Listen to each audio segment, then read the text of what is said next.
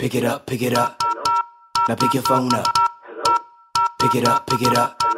Now pick your phone up.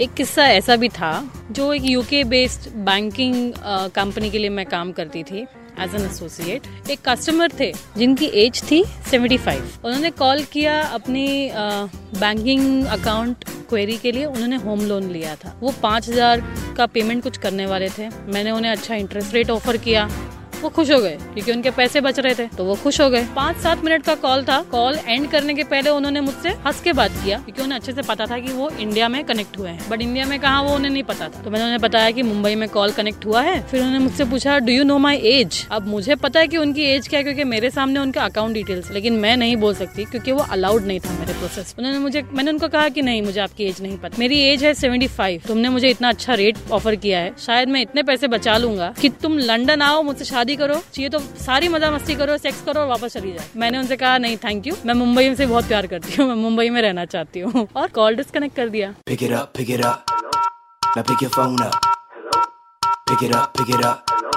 Now pick your phone up.